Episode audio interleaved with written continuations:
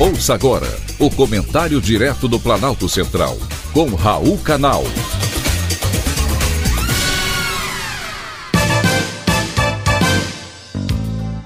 Queridos ouvintes e atentos escutantes, assunto de hoje: beleza é fundamental.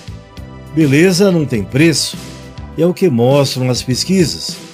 Os serviços para beleza tiveram maior crescimento este ano impactado pela pandemia, é o segundo mercado que mais se recupera.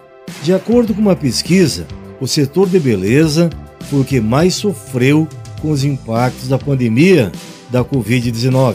70% dos estabelecimentos perderam clientes e registraram quedas no faturamento. 2020 foi um ano difícil para os microempreendedores.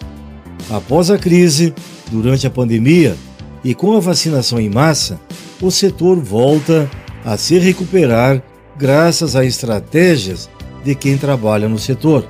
Atualmente, de acordo com a Associação de Salões de Beleza, cerca de 800 mil pessoas trabalham como cabeleireiro ou manicure, e a tendência para os próximos meses é que o crescimento continue em alta. E qual mulher não quer ficar bonita? Um corte bem feito, uma pintura de qualidade e uma escova caprichada deixam qualquer uma provocando suspiros por onde passa. E esses não são os únicos apelos de quem trabalha com beleza. Para melhorar o faturamento, os profissionais não hesitam em fazer promoções. E qual mulher não gosta de uma promoção. Falou em promoção, ela está lá. E hoje, a divulgação é fundamental para qualquer negócio, em especial para os salões de beleza, que estão em qualquer esquina. O importante é que estamos vendo o mercado se recuperar e a economia em franco crescimento.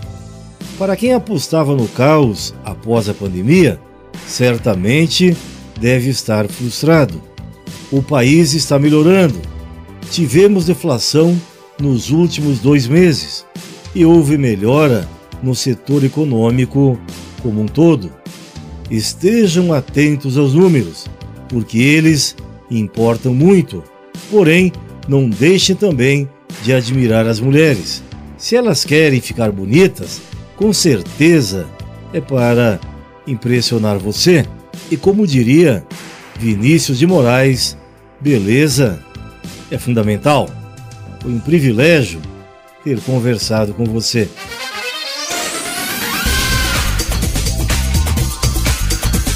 Acabamos de apresentar o Comentário Direto do Planalto Central, com Raul Canal.